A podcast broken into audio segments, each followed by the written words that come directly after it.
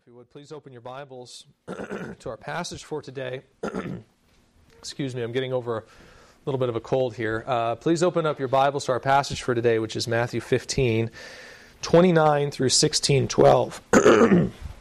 Again, that's Matthew 15, verse 29 through Matthew 16, verse 12. A couple of weeks ago, I said that there are some people whose conversion can surprise you. And again, it really shouldn't be this way. After all, salvation is completely and utterly a work of God, it's entirely of grace. And this means that really anyone is capable of salvation. And yet, there are some people whose lives before Christ are so wretched, people who, in their unbelief, are so entirely sold out to some kind of worldly philosophy or some kind of sin that you just don't think that they could ever possibly change. And then one day they do. They suddenly affirm the truth of God's Word. They even recognize the authority of God's Christ and acknowledge the effects of His saving work on the cross. They admit their own sinfulness. They confess it to God and ask Him for forgiveness. And then, just like that, they repent. They turn away from their former manner of life and they follow Jesus. Their lives are transformed. Now, to be sure, this isn't to say that they suddenly become entirely new people overnight, different people. They still struggle with many of the sins that they've brought with them from their former manner of life, but even still, their attitude towards those sins change. They're not content with them anymore. They want to be rid of them. They want to have them put away so that they can experience the joy of knowing Christ unhindered. They're different. We met one of these people a couple of weeks ago.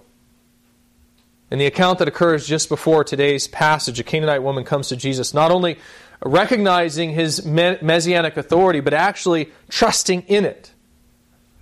She expresses faith in God's Christ. In confessing her unworthiness, she begs him for mercy.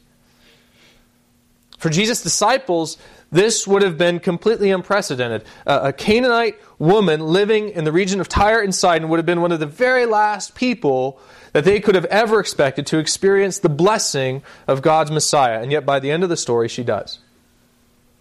She believes in Jesus, and so Jesus answers her request and heals her daughter. Now, you've probably experienced this before. You've known people whose conversion, maybe their testimony after their conversion, it shocked you. But what about the other way around? Have you ever known someone whose unbelief has shocked you? What I mean is, have you ever known someone who really seems like they should have believed, and then they didn't. Maybe they grew up in a Christian home. Who knows? Maybe they were even a pastor's kid, so they grew up going to church, sitting in Sunday school classes, memorizing Bible verses, actively serving in youth group. I mean, they knew the Bible inside and out. They were absolutely saturated with biblical teaching. And then as they got older, nothing ever seemed to come of it. They never expressed any sort of personal faith in Jesus Christ. Maybe they just became a nominal churchgoer. Like they kept attending church, but there never seemed to be any sort of vibrancy in their walk. Church just sort of became a, their social club. You know, that's where their circle of friends was. So they kept going, but they never seemed to express any real interest in Jesus. Or maybe they just walked away from Christianity entirely. They stopped attending church. They stopped pretending any sort of interest or allegiance to Christ. They just give up. Or maybe, and this sometimes happens too, maybe they actually became incredibly religious, but in all the wrong ways. They started to fall into some really weird doctrinal errors, and then they became increasingly hostile to those who didn't share their views on the scripture, such that before too long they became completely isolated from the church. They, they, they expressed some kind of faith, but that faith became unrecognizable from true Christianity. They would still claim to be Christians, but their doctrines were so outside the norm that it was still apparent they abandoned their faith. Again, have you ever encountered someone like this? Someone who seemed to have every reason to believe, and then they didn't. Have you ever wondered how that could happen? I mean, again, that can be a, a pretty perplexing thing to witness. Have you ever wondered what causes that? Well, if you have, then you should be pretty interested in today's passage because in today's passage, Jesus is going to show us one of the reasons for this kind of unbelief, this religious unbelief. There are multiple factors that can lead to religious unbelief, and Matthew has actually spent a significant amount of time in his gospel identifying and explaining those factors. For example, in the Sermon on the Mount, Jesus explained that a focus on worldly things can lead some people to abandon the truth, saying, No one can serve two masters. Either he will hate the one and love the other, or he will be devoted to the one and despise the other. You cannot serve God and money. So that's one factor that can lead to this, just a love for worldly things. Fear of man is another factor that we've seen can lead a person to reject the truth of the gospel. At the end of the Sermon on the Mount, Jesus warned the crowds against the fear that comes from peer pressure, saying, Enter by the narrow gate, for the gate is wide and the way is easy that leads to destruction, and those who enter by it are many. For the gate is narrow and the way is hard that leads to life, and those who find it are few.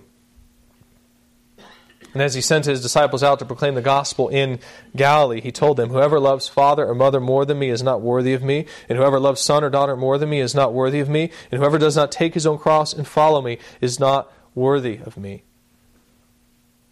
So clearly, fear of man was one factor that was leading religious people to reject Jesus in this gospel.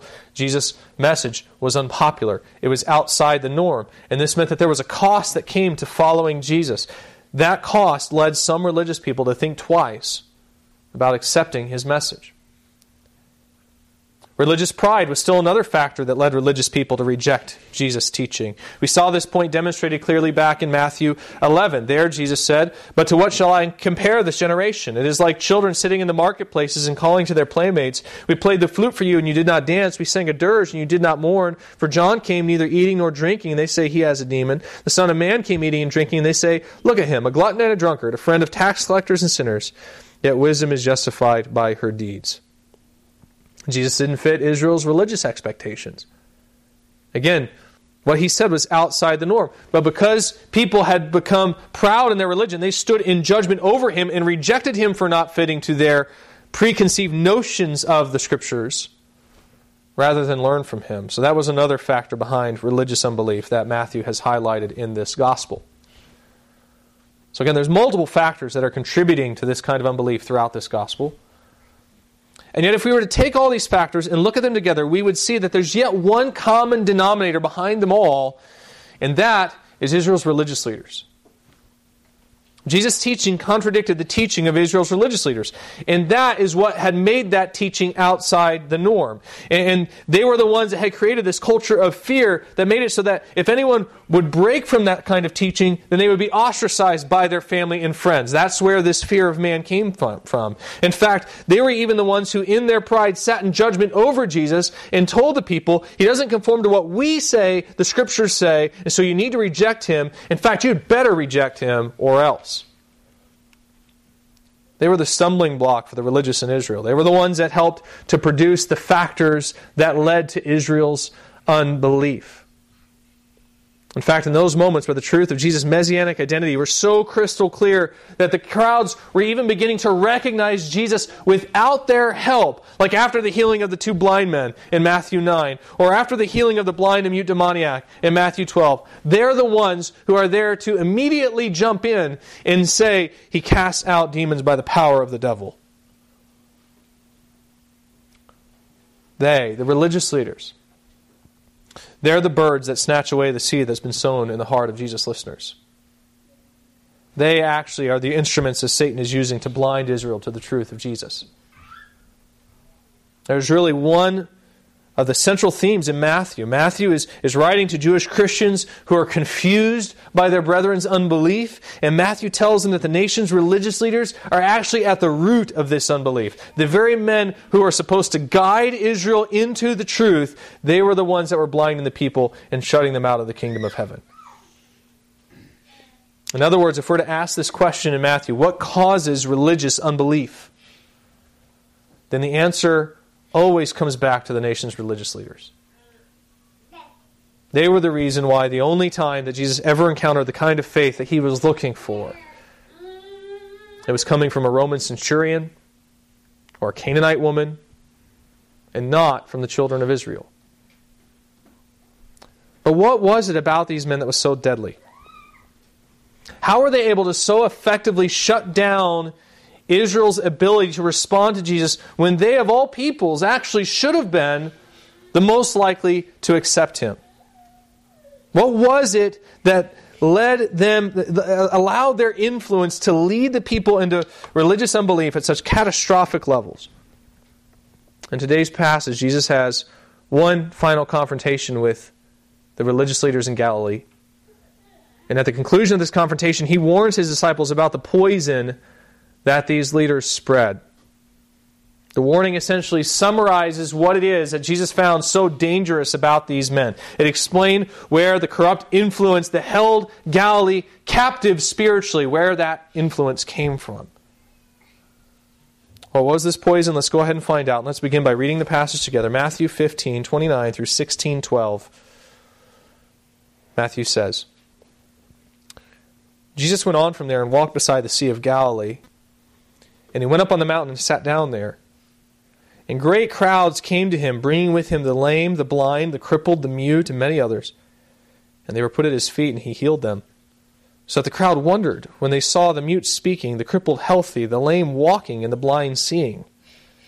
And they glorified the God of Israel. Then Jesus called his disciples to him and said, I have compassion on the crowd because they have been with me now three days and have nothing to eat, and I'm unwilling to send them away hungry lest they faint on the way.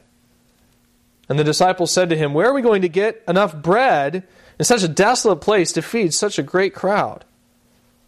And Jesus said to them, How many loaves do you have? They said, Seven, and a few small fish. And directing the crowd to sit down on the ground, he took the seven loaves and the fish, and having given thanks, he broke them and gave them to the disciples, and the disciples gave them to the crowds. And they all ate and were satisfied. And they took up seven baskets full of the broken pieces left over. Those who ate were 4,000 men, besides women and children. And after sending away the crowds, he got into the boat and went into the region of Magadan. And the Pharisees and Sadducees came to test him. They asked him to show them a sign from heaven. He answered them, When it is evening, you say it will be fair weather, for the sky is red, and in the morning it will be stormy today, for the sky is red and threatening. You know how to interpret the appearance of the sky, but you cannot interpret the signs of the times. An evil and adulterous generation seeks for a sign, but no sign will be given it except the sign of Jonas. So he left them and departed. When the disciples reached the other side, they had forgotten to bring any bread. Jesus said to them, Watch and beware of the leaven of the Pharisees and Sadducees. And they began discussing it among themselves, saying, We brought no bread. But Jesus, aware of this, said, O you of little faith, why are you discussing among yourselves the fact that you have no bread? Do you not yet perceive? Do you not remember the five loaves and the five thousand, how many baskets you gathered? Or the seven loaves and the four thousand, and how many baskets you gathered? How is it that you fail to understand that I did not speak about bread? Beware of the leaven of the Pharisees and Sadducees. Then they understood that he did not tell them to beware of the leaven of bread, but of the teaching of the Pharisees and Sadducees. There are three different sections in today's passage, but the first two sections really should be grouped together. So we'll look at those together first, then we'll look at the third separately. These two sections are found in verses 29 to 38 of chapter 15 and verse uh, 39 of chapter 15 through chapter 16, verse 4. And what we see in these two sections is a tale of two vastly different responses to Jesus' ministry. Once again, the first response occurs in verses 29 to 38 of chapter 15. And what we see here is overwhelming Gentile belief. Once again, Matthew writes, he says, Jesus went on from there and walked beside the Sea of Galilee, and he went up on the mountain and sat down there. And great crowds came to him, bringing with them the lame, the blind, the crippled, the mute, and many others, and they put them at his feet, and he healed them. So that the crowd wondered when they saw the mute speaking, the crippled healthy, the lame walking, and the blind seeing, and they glorified the God of Israel. Then Jesus called his disciples to him and said, I have compassion on the crowd because they've been with me now three days and have nothing to eat, and I'm unwilling to send them away hungry lest they faint on the way. And the disciples said to him, Where are we to get enough bread in such a desolate place to feed so great a crowd? And Jesus said to them, How many loaves you had? They said, Seven and a few small fish. And directing the crowd to sit down on the ground, he took the seven loaves and the fish, and having given thanks, he broke them and gave them to his disciples, and the disciples gave them to the crowds. And they all ate and were satisfied. And they took up seven baskets full of the broken pieces left over. Those who ate were four thousand men, besides women and children. This section begins with Jesus leaving Tyre and Sidon and traveling to the Sea of Galilee, where these crowds gather to bring their sick to Jesus. And Jesus heals the lame, the blind, the crippled, and the mute. Now, Matthew isn't explicit in saying where this happens, at least not as explicit as Mark is in his gospel, but Mark says that this all occurs in the Decapolis, which is this conglomeration of cities on the east side of the Sea of Galilee that was dominated by Greek and Roman influences. Essentially, this was a Gentile area. And while Matthew doesn't state this point explicitly, it's still implied in verse 31 when he says that the crowd wondered when they saw the mute speaking, the crippled, the healthy, uh, the crippled healthy, the lame walking, and the blind seeing. He says, and they glorified the God of Israel. So the crowds aren't just glorifying God, they're glorifying the God of Israel specifically. And this seems to imply that this is not necessarily the God that they would normally recognize as their God. This is the God of another nation. This is the God of Israel. And of course, this is, is, is exactly what we would expect of a crowd gathered in a region like the Decapolis, which again is where Mark says Jesus did these things when this happened. Therefore, it would seem that Matthew is attempting to indicate this point as well. Jesus is outside of Israel, he's ministering in a Gentile region. So, what we see here is that Jesus heals the Canaanite woman's daughter in verse 28. But then after that, he leaves Tyre and Sidon to go on to yet another Gentile area, this one some 50 miles south, closer to Galilee, but still on the other side of the Sea of Galilee from places like Capernaum and Nazareth. He and his disciples could not find rest entire in Sidon, even in the most godless of places. Instead, they came across this woman with this remarkably determined faith. And so now they come down into the Decapolis. And you'll, and you'll recall that this is where Jesus and his disciples were greeted by the two demoniacs possessed by a large collection of demons called Legion back in chapter 8. That's the disciples' experience with this region up until this point in Matthew. So, this too is a godless place. This is a place where it would seem like Jesus and his disciples might be able to find rest. And yet, the same thing happens here that we saw happen when Jesus first withdrew from the jurisdiction of Herod back in chapter 14. Jesus comes into this region, and crowds gather to him, bringing their sick to him. In other words, this supposedly godless Gentile people, they too have heard of what Jesus has done in Galilee. Perhaps they've even heard of what Jesus did with Legion back in chapter 8. And so, like the Canaanite woman, they come flooding out to Jesus with great urgency, bringing him their sick and pleading with him to help them. In fact, in verse 30, where it says that they put the sick at Jesus' feet, the word there means something more like they threw them at his feet. So Jesus comes into this region, and the Gentiles, they're so desperate for Jesus' help that they're practically just tossing their sick on the ground in front of him. There's just tremendous urgency here on display. The people are very eager to accept Jesus. They're demonstrating a very similar kind of faith as the Canaanite woman did in our last passage. And so, what does Jesus do? Again, after all, these are Gentiles, right? These are people outside the promises of Israel. Does he ignore them? After all, it's not okay to take the children's bread and give it to dogs, right? Right? No, it is okay to do that. That's what Jesus just established for his disciples with the Canaanite woman. A person gains access into the kingdom not on the basis of ethnicity or on the basis of external righteousness, but on the basis of faith. And that's what this people is practicing right here. They're demonstrating faith in Jesus, tremendous faith in Jesus, the same kind of faith that we saw with the Canaanite woman. And so, what does Jesus do? He does the same thing. Note here, he does the same thing that he did with the Israelites back in chapter 14. He heals the sick that are brought to him. And then not only that, but he repeats the miraculous feeding that we saw there when he fed 5,000 men besides women and children by, fighting, by feeding another 4,000 men here besides women and children. And, and this is utterly remarkable because not just in this miracle is Jesus repeating this incredible feat, but also because of what it signifies when he does this. Again, these are Gentiles. These are people who are glorifying the God of Israel. This is not their native God that they're dealing with. They're idolaters who are technically outside of the promises guaranteed to Israel. And yet, the feeding of the 5,000, you will recall, was a sign that pointed back to God's giving of the manna to Israel in the wilderness.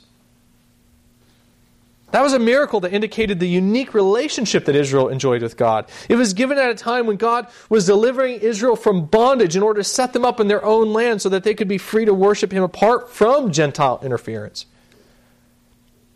That miracle showed them that God was uniquely among them, Israel, and that He would care for them and provide for them, and so they should be careful to do all that God commanded them. Jesus re- replicates that miracle here only this time he does it with Gentiles. He expresses this miracle that communicates fellowship. And by the way, meals in general, that's what they indicated at this time. To eat with someone was to extend fellowship with them. But this is even more true of this miracle, which pointed to the, to the manna. So Jesus expresses this miracle that communicates fellowship. He, he performs this miracle that also communicates provision and care and blessing. He actually feels, again, splanchnizomai, we talked about that with the 5,000, this kind of deeply emotional compassion. He feels that for this crowd, and he feeds them as if they were one of his own people.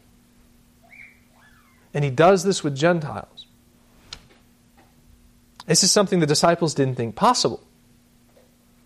I mean, if you look here in verse 32, Jesus says, I have compassion on the crowd because they have been with me now three days and have nothing to eat. And I'm, and I'm unwilling to send them away hungry lest they faint on the way. Now, the disciples should know what can happen next, right? After all, they saw the feeding of the 5,000. They even participated in it. They helped distribute the bread. They know what Jesus can do here. But look at how they respond in verse 33. They say, where are we to get enough bread in such a desolate, place to feed so great a crowd? They act like the replication of, that, uh, of that miracle, a repetition of that miracle. They don't think that's even a possibility. Jesus says, I want to feed them, and right away the disciples say, Where are we going to get bread to do that? As if Jesus can't do it himself. Do you know why they respond this way? It's, it's not because they don't think that Jesus is able to feed this crowd. Yes, Jesus can feed a crowd like this. They know that. But that doesn't mean that they think he will. That's the issue here. They can't imagine Jesus being willing to feed, a, feed the crowd, uh, this crowd of Gentiles, like he fed Israel just a chapter back. After all, these are Gentiles, and the manna, that's for Israel. Sure, it's one thing for a Canaanite's daughter to be healed, but to eat manna? That's not the dogs eating the crumbs that fall under the table. That's the master inviting the dogs up to the table to eat right alongside the children. The disciples don't think that's possible. And yet Jesus does it. He feeds them with the bread. And not only that, but there are seven baskets full of bread left over. The word for basket here, by the way, is different than the word that we encountered for basket back in chapter 14. The word for basket there was uh, kophinos, which referred to a type of basket that Israelites would have used when they were on a journey. Thus, the 12 baskets left over were essentially 12 portion sizes, one for each disciple. Here, there are seven baskets, and the word for basket is spuris, which is a larger hamper type of basket that was commonly used in Gentile areas. These are large baskets. So even though there's only seven baskets this time, it would seem as if there's actually more bread left over. In other words, Jesus doesn't just feed this large Gentile crowd, but he does so abundantly. Whereas with the 5,000, there was just enough bread for everyone there, which again harkened back to the perfect provision that God gave of bread in the Exodus. Here there's an overabundance of bread. It's an exceedingly rich blessing that Jesus has provided. So again, Jesus doesn't just call the Gentiles up to the table, but he even blesses them richly. And in the end, this is really a pretty powerful eschatological scene taking place here. In, in, the Old Testament, it was said that when the end came, God's kingdom, and God's kingdom was established, there would be this tremendous restoration of the created order that would occur. For example, in Isaiah 35, it says that God uh, will come with vengeance to save Israel. And then, verse 5, in the first half of verse 6, it says this Then the eyes of the blind shall be opened, and the ears of the deaf unstopped. Then the lame shall leap like a deer, and the tongue of the mute sing for joy. That sounds really uh, very much similar to the types of healings that we see Matthew describing here, right? Well, the rest of verse 6 and then verse 7 in Isaiah 35 even continues saying, For waters break forth in the wilderness and streams in the desert. The burning sand will become a pool, and the thirsty ground springs of water. In the haunt of jackals where they lie down, the grass shall become reeds and rushes. There's this restoration of natural of the natural order that's going to occur in the wilderness. Places that are barren are going to be made fruitful. That's kind of like what you're seeing here. Here is Jesus out in the countryside. Back in Matthew 14, it said that Jesus was out in the wilderness and, and he had him sit on grass there. Here he's on this mountainside. There's not even mention of grass here. Jesus just directs him to sit down on the ground. This is a barren place. And yet Jesus causes food to multiply in the midst of it. This is what we're seeing take place here. The restorative power of Jesus is on full display. But that's not all. You know how it says that Jesus went up on the mountain to do all of this? And then in verse 31, it talks of this Gentile crowd glorifying the God of Israel. Well, this too is something that the Old Testament said would occur in the end times. For example, Micah 4 1 to 2 says, it shall come to pass in the latter days that the mountain of the house of the Lord shall be established as the highest of the mountains, and it shall be lifted up above the hills, and peoples shall flow to it, and many nations shall come and say, Come, let us go up to the mountain of the Lord, to the house of the God of Jacob, that he may teach us his ways, and that we may walk in his paths. For out of Zion shall go forth the law and the word of the Lord from Jerusalem. So God said that once his kingdom was established, Gentiles would stream to Mount Zion to worship him. Well, Jesus isn't in Jerusalem, but he's on a mountain in the Decapolis. And Gentiles are gathering to him and worshiping the God of Israel as God's Messiah heals the lame, the blind, and the mute, and as he provides abundant food in a barren place. I mean, can you see what's happening here? Here's this just incredible snapshot of the kingdom of heaven. This event is not the fulfillment of those passages, but it's showing what Jesus can and will someday do. His messianic identity is really on full display here. There should really be no doubt who Jesus is according to this passage, right? For our call to worship today, we read from Isaiah 49. In that passage, it says, with reference to the coming Messiah, this is verses 5 to 7 of that passage. And it says, And now the Lord says, He who formed me from the womb to be his servant, to bring Jacob back to him, and that Israel might be gathered to him. For I am honored in the eyes of the Lord, and my God has become my strength. He says, It is too light a thing that you should be my servant to raise up the tribes of Jacob and bring back the preserved of Israel. God says, That's not enough. It's not enough that you just restore Israel. He says, I will make you as a light to the nations, that my salvation may reach to the end of the earth. Thus says the Lord, the Redeemer of Israel and the Holy One, to one deeply despised, and listen to this, one deeply despised, abhorred by the nation. The servant of rulers, kings shall see and arise, princes, and they shall prostrate themselves before the Lord who is faithful, the Holy One of Israel who has chosen you. That's what you see happening here. Jesus is acting as this light to the nations. And this makes it apparent that he is the one who will raise up the tribes of Jacob and bring back the preserved of Israel. This is just an awesome display of Jesus' saving power. And now compare this first response, this overwhelming Gentile belief, compare that with the second response that occurs in this passage, which is overwhelming Jewish unbelief. Overwhelming Jewish unbelief. We see this in verse 39 of chapter 15 through chapter 16, verse 4. Matthew says, And after sending away the crowds, he got into the boat and went into the region of Magadan. And the Pharisees and Sadducees came to test him. I'm sorry, and to test him, they asked him to show them a sign from heaven. He answered them, When it is evening, you say it will be fair weather, for the sky is red, and in the morning it will be stormy today, for the sky is red and threatening. You know how to interpret the appearance of the sky, but you cannot interpret the signs of the times. An evil and adulterous generation seeks for a sign, but no sign will be given to it except the sign of Jonah. So he left them and departed.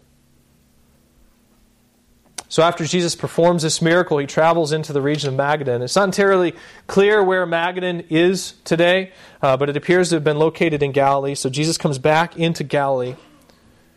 And the first thing we see happen there is this confrontation with the Pharisees and Sadducees. In other words, it, it doesn't take long. Jesus left with his disciples because he knew Things were about to become hostile in Galilee, and sure enough, he comes back into Galilee, and the Pharisees are practically waiting for him there on the shoreline. So eager are they to attack him. Only this time they don't come alone. Now they come with some members of the Sadducees. And that's odd. Because the Pharisees and the Sadducees, they weren't friends. The Pharisees focused worship around obedience to the scriptures. The Sadducees focused worship around the temple sacrifices. The Pharisees believed in a resurrection from the dead. The Sadducees didn't. These two groups had, had theological differences and they fought with one another often. They didn't get along. And yet they can both agree that at, the, on, at this point, they can both agree that Jesus is dangerous enough that he needs to be taken care of. The last encounter we saw with Jesus and the Pharisees, there was this delegation that was sent from Jerusalem to question Jesus about defilement. Jesus said that defilement comes from the inside, not from the outside. And then the Pharisees, you'll recall, they just sort of stormed off. And for all we know, they went back to Jerusalem to report what Jesus had said. Well, now they're coming back with some Sadducees in tow.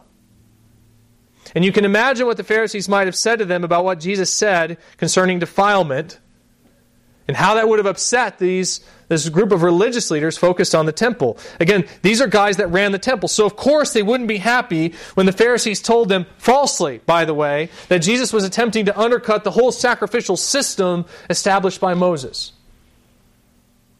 So the two parties are friends on this occasion. They can both agree that something must be done about Jesus. And so they join forces in order to test him. And the word for test here has the connotation of test with intention of proving false. This isn't a genuine request they're making here. They're attempting to discredit Jesus, they want to destroy him. And they ask Jesus to show them, quote, a sign from heaven. In other words, they don't want Jesus to heal some people or cast out demons. As Jesus pointed out back in Matthew 12, there were plenty of other rabbis who claimed to do that sort of thing. No, they wanted something really spectacular. They want something that really, undeniably, without a shadow of a doubt, proves that Jesus is from God. I mean, they want plagues. They want fire coming down from heaven to consume sacrifices. They want special effects. Or do they? Is that what they really want? After all, they had a prophet named John who told them who Jesus was. They had many other smaller signs that Jesus performed, which they tried to say that he did by the power of Satan.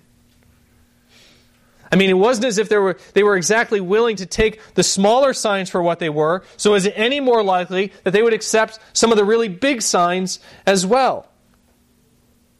You know, Jesus performed signs from heaven. He calmed the storm in Matthew 8. He fed the 5,000 and walked on water in Matthew 14. He did the special effects. But he also made it clear that he only did those th- these things for those who demonstrated that they were willing to accept the meaning of these signs. The people who recognized what Jesus did in the smaller miracles, those who proved receptive to those miracles, Jesus was willing to show them more because those people came with a humble heart. They were teachable. But those who could not accept those things, well, Jesus already said that to the one who has, more will be given, and he will have an abundance, but to the one who has not, even what he has will be taken away. The one whose heart is hard, the one who cannot accept the small signs, Jesus has made it very clear they're not going to get the big ones either. In other words, it's not a matter of proof, but a matter of will. The one who's unwilling to accept Jesus, it doesn't matter how much proof he offers, they'll always find an excuse to reject him. Of course, you see this done all the time today. And this is what is happening with the scribes and Pharisees too. Their attempts to discredit Jesus in the smaller things proved that their hearts were the real issue, not the proof. And this is what Jesus explains in verses 2 and 3. He says to them, When it's evening, you say it will be fair weather, for the sky is red, and in the morning it will be stormy today, for the sky is red and threatening. You know how to interpret the appearance of the sky, but you cannot interpret the signs of the times. If you've ever heard the, the rhyme, red at night, sailor's delight, red morning, sailor's warning, then you can get a basic sense of what Jesus is saying here. It's the same principle that he's quoting right here. And he says, Look, you can, you can read the signs in the skies. And that's a, that's a play on this request for a sign from heaven, by the way. Jesus says, You ask for a sign from heaven. You know, it's funny. You can look up into the sky and you're able to discern the meaning of those kinds of signs. And it's really the same thing with the kingdom of heaven. It's just like with the signs of the weather, but you're completely unable to discern the meaning of this. You cannot discern the meaning of the signs of the times. And then he repeats what he told them after the blasphemy of the Spirit back in Matthew 12. He says, An evil and adulterous generation seeks for a sign, but no sign will be given it except the sign of Jonah. And the message that Jesus is sending here is, is loud and clear. Jesus came performing signs, but they rejected those signs out of hand. They couldn't discern the meaning of those signs. And because of that, Jesus told them back in Matthew 12 that the only sign they'd be getting from this time forward was the sign of Jonah, which was this sign not only of Jesus' resurrection from the dead, but also of the judgment that would come upon Israel for their rejection of their king. In other, in other words, there was a point when the evening sky was red.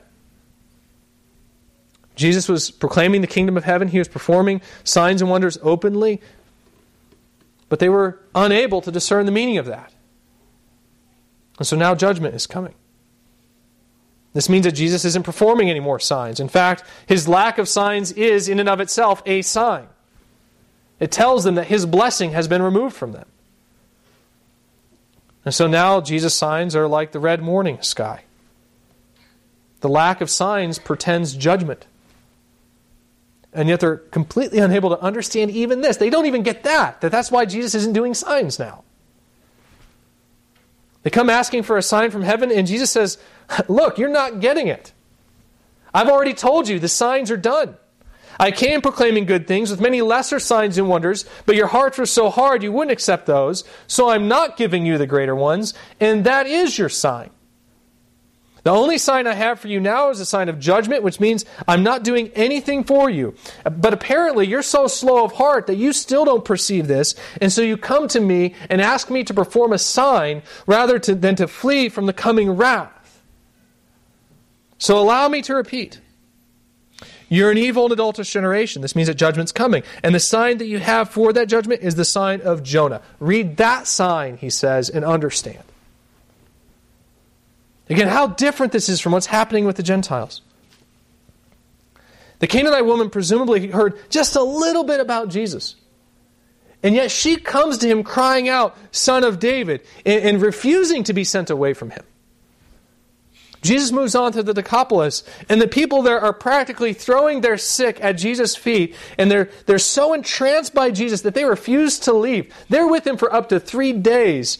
They're there so long that they've run out of food, and they're actually in danger of fainting on the way home. So they're getting this remarkably powerful sign from heaven of Jesus' messianic authority.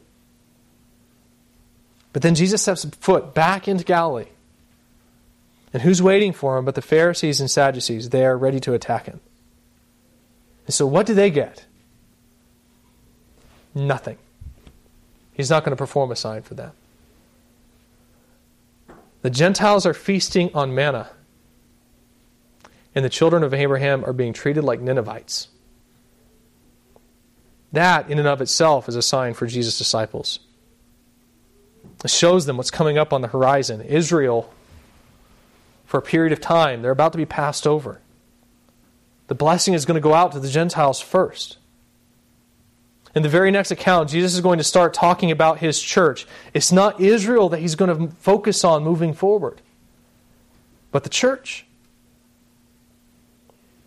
These are the day of the Lord storm clouds that Jesus is talking about. And while earlier those storm clouds pointed to Israel's blessing, now they foretell wrath.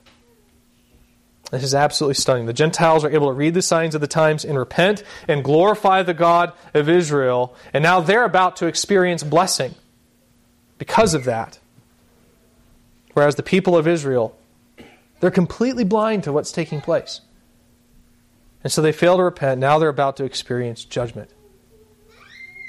How is that possible? How can a Canaanite woman read the signs of the times and understand, while all the brightest and most educated men in Israel cannot. Again, it really shouldn't happen that way, right? So, how does this work? We see the answer in the rest of the passage. Verses 5 to 12 say When the disciples reached the other side, they had forgotten to bring any bread. Jesus said to them, Watch and beware of the leaven of the Pharisees and Sadducees. And they began discussing it among themselves. We brought no bread. But Jesus, aware of this, said, Oh, you of little faith, why are you discussing among yourselves the fact that you have no bread? Do you not perceive? Do you not remember the five loaves for the five thousand, and how many baskets you gathered? Or the seven loaves for the four thousand, and how many baskets you gathered? How is it that you fail to understand that I did not speak about bread? Beware of the leaven of the Pharisees and Sadducees. Then they understood that he did not tell them to beware of the leaven of bread, but of the teaching of the Pharisees and Sadducees. So Jesus immediately departs Galilee once again. He goes on to the other side of the Sea of Galilee. And by the way, if he's, headed, if he's heading to Caesarea Philippi, which is where he'll be in verse 13, that's where we'll see him next. If that's where he's going, then this would put him and the disciples in just about the same spot where the feeding of the 5,000 took place. And in this setting, he tells his disciples, Watch and beware of the leaven of the Pharisees and Sadducees. I mean, you can really see the theme of eating and bread flowing throughout this entire section, starting back in chapter 14, can't you? Jesus gets away from the Pharisees and Sadducees, and he says, Look at their leaven, now stay away from it. And look at the disciples' response in verse 7. They begin to discuss how they haven't brought any bread. Think about that. Jesus is not far from where he fed the 5,000, and they think that he must be talking about actual physical bread. That's strange. And Jesus points out that this is strange. He says in verses 8 through 11, Oh, you of little faith, why are you discussing among yourselves the fact that you have no bread? Do you not perceive? Do you not remember the five loaves and the five thousand, and how many baskets you gathered? Or the seven loaves for the four thousand, and how many baskets you gathered? How is it that you fail to understand that I did not speak about bread? Beware of the leaven of the Pharisees and Sadducees. I mean, if Jesus is with them, then should, should they ever care about bread, right? Again, he taught them with the feeding of the 5,000 that he can supply their needs. They should know that bread is a non issue with Jesus' ministry. And so they should be able to understand that Jesus must be speaking figuratively. But they don't get this. And again, why not? Why don't they get this? It's because in this moment, their faith is faltering. It isn't because they've forgotten what Jesus did per se, it's that they're starting to question his teaching. If you notice here, Jesus starts his answer, O you of little faith. If you recall, that's how he addressed them when, they, when he calmed before he calmed the storm in Matthew 8. It's how he addressed Peter when Peter tried to walk on the water and then he began to doubt and started to sink in Matthew 14. Those were moments when the disciples began to question Jesus' identity before Jesus then proved his identity to them all over again. It's the same thing that's happening here. They're beginning to doubt Jesus, and because they're beginning to doubt, the thought of these two miraculous feedings, they don't even enter into their minds. That's what they think that Jesus is talking about. They think he's talking about literal bread.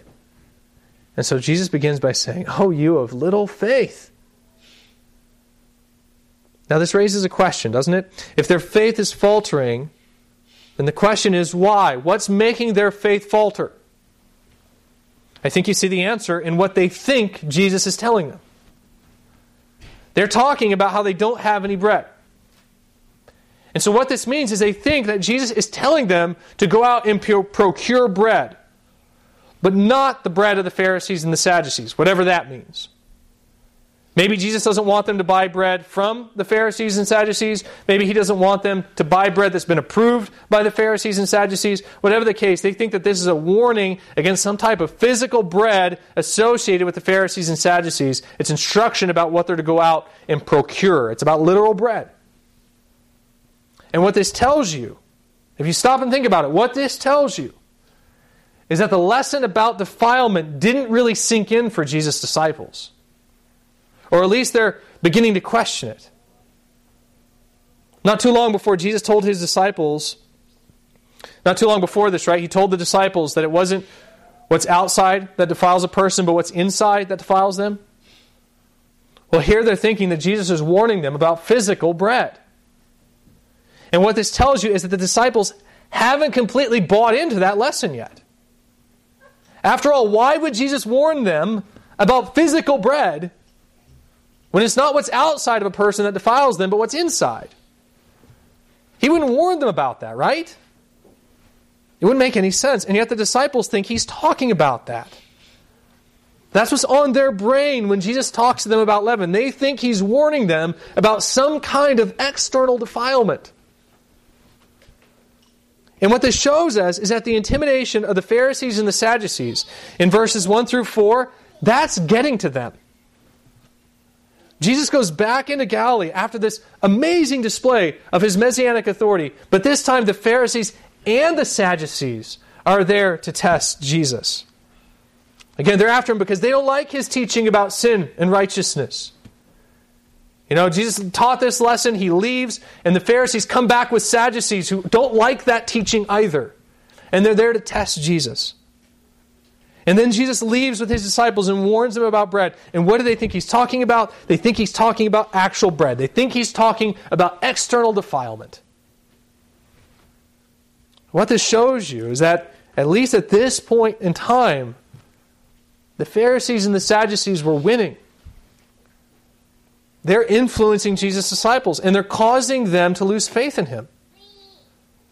This latest test comes up, and then the disciples see the Pharisees and the Sadducees there united against Jesus. I mean, together, these, these two groups essentially represented the whole of Israel's religious leadership.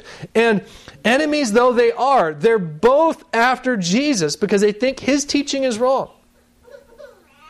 And the disciples come away from that shaken. They're starting to fall into their old way of thinking. And now, when Jesus talks about the leaven of the Pharisees and Sadducees, they, they can't even grasp the main sense of his instruction. So Jesus pauses for a moment and he says, Wait a minute, why, why would you think that I'd be talking about bread? Don't you remember what I did? I can give you bread. And then he repeats his warning and he says, So now I'll say it again.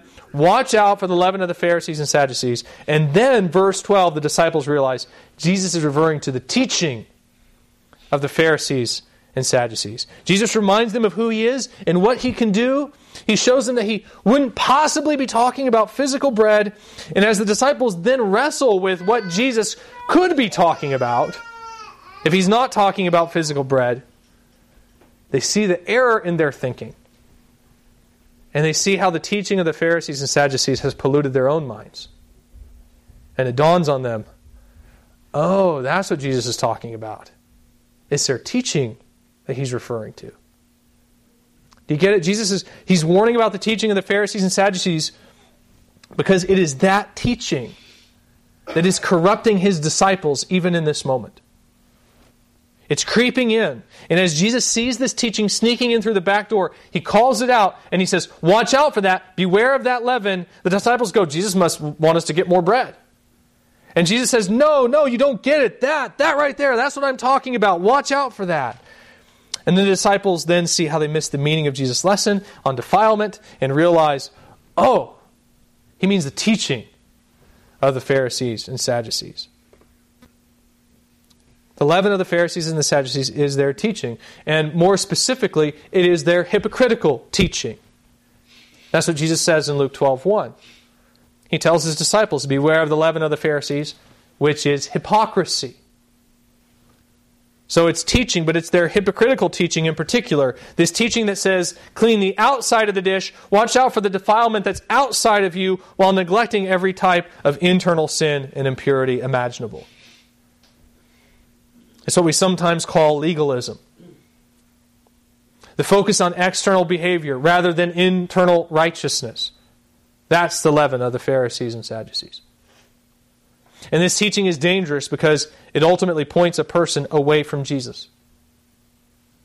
After all, if the problem with my sin is what's outside of me, like if I'm basically a good person who just struggles with bad influences, then I don't need a Savior, do I?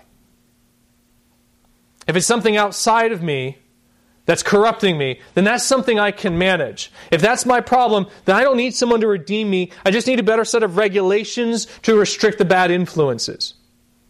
If the problem is outside of me, I need rules, I need laws, not a Messiah. But if my problem is inside of me, if sin is coming out of my heart, that's completely different. I can't manage that kind of a problem because that means I am the problem. I'm the threat that I need to be saved from. I can't rid of myself from the evil influence because I am the evil influence. The enemy is in here, it's inside of me. I'm the root of my own evil. And that means that if I have any hope of being cleansed, then it has to come from a righteousness that's outside of me. In other words, in that sort of a situation, I need a Savior. This is the problem with the teaching of the Pharisees and Sadducees. There is an inherent pride in their brand of righteousness that pointed people away from Jesus' message, not to him. Legalism essentially tells a person that they're not really that bad. I mean, if you stop to think about it, that's what legalism says. They, they just need a little bit of cleaning up, but they're basically a good person. So just control the influences and they'll be fine. And it's this kind of thinking that then fostered, first in the religious leaders and then second among the crowds, this attitude that allowed them both to stand in judgment over Jesus for his failure to conform to their preconceived notions of the scriptures and reject him, in spite of all the overwhelming evidence that pointed to the contrary. Unfortunately, as Jesus points out here, this teaching is leaven, which means that it spreads. It's incredibly contagious. That's why Jesus tells his disciples, beware. And the, and the, command here is in the present tense, which implies this kind of persistent, vigilant watching. It's an incredibly powerful kind of poison, which is why the disciples must be looking for it every single moment. It's sad to say, but that leaven has spread throughout Israel by the time of Jesus' ministry. This message on defilement, saying that comes from the outside, not the insight, That had become the popular message in Israel at this point. It was so prevalent that even the disciples had a hard time escaping its influence. And this is why the nation couldn't accept Jesus while the Gentiles could. Again, the common denominator in all of Israel's rejection is their religious leaders. They're the ones who always pushed the crowds away from Jesus whenever they were ready to recognize his authority. And they were the ones who also ingrained in Israel this belief about righteousness that hardened them against the truth.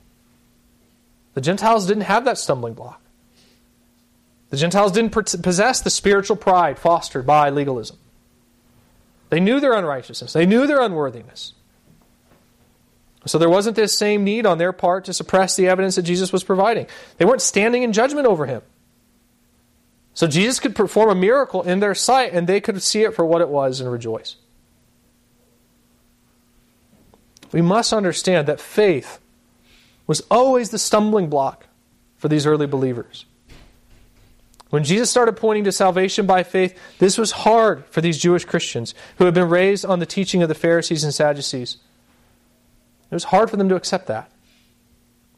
Even to the humble ones, even to men like Jesus' disciples, this was hard. It, it smelled of antinomianism, which means it, sm- it smelled like Jesus didn't care about the law or righteousness. Now, as Jesus said in the Sermon on the Mount, the truth, in fact, was that he was advocating for a higher standard of righteousness, but it didn't feel this way. When Jesus pushed inward into the heart, it sounded to their ears like he was overturning the law, and this made his message very difficult for even the most humble of Jesus' listeners to understand. They had all become so poisoned by the righteousness of the Pharisees and Sadducees that even the disciples had a hard time getting their heads around what Jesus was saying. The Gentiles didn't have an issue with faith. They didn't have an issue with faith because they hadn't been so corrupted. It was easier for them to accept that message because it was easier for them to understand. And it was easier for them to understand because they didn't have this false thinking about righteousness clouding their thoughts. So they accepted Jesus in large numbers while much of Israel turned away. Matthew's point in, in all of this story is to show his Jewish brethren look, you can't turn away from what Jesus taught about righteousness. That's what his readers would have wrestled with. They were eager to accept Jesus as the Christ, but they were reluctant to abandon their traditional understanding of the law. Like the Galatians, they would have been prone to have a Jesus plus works approach to sanctification. And Matthew is here to tell them, you can't do that. You can't turn away from this definition of righteousness. This impurity is on the inside understanding of righteousness. If you do that, if you turn away from that, you'll ultimately reject Jesus. That's what's happening with the disciples here. They're starting to slip. And it's because Jesus steps in and says, Watch out, that they then regain their footing and keep from falling. The message from Matthew to his readers is the same Beware the leaven of the Pharisees and Sadducees. And it's the same for you today as well. Now, the Pharisees and Sadducees don't exercise influence over anyone here in this room today. I doubt that. But their teaching in the form of religious legalism that still lives. And is just as powerful today as it was 2,000 years ago. What does this teaching look like today? How How's it spread? Those are questions that we're going to look at tonight at 6 o'clock. But the main idea is this legalism is not a secondary issue. It's not a secondary issue. How we define righteousness, this is not just sort of harmless in house debate amongst Christians. It is a spiritually vital issue. Listen, how you define sanctification, that is inevitably tied to your understanding of justification. How we define what it is that God asks of us and how we are to therefore grow in Christ, that goes back to where our real problem is in God's eyes, where we think that problem is. So if you get this issue wrong, and if you don't shipwreck your faith in the process, you'll at least fail to see Jesus. This is where a wrong understanding of sin goes. It will blind you to who Jesus is. Just as it's causing the disciples to forget Jesus in this passage. So, whenever you discuss righteousness, you must always keep this question in the forefront of your mind Where is my real problem? Where is my real problem? And then you must remember my real problem is not outside of me. It's never outside of me, it's inside. I'm the problem. If you can keep that thought in front of you, then that, that thought will always lead you back to Christ.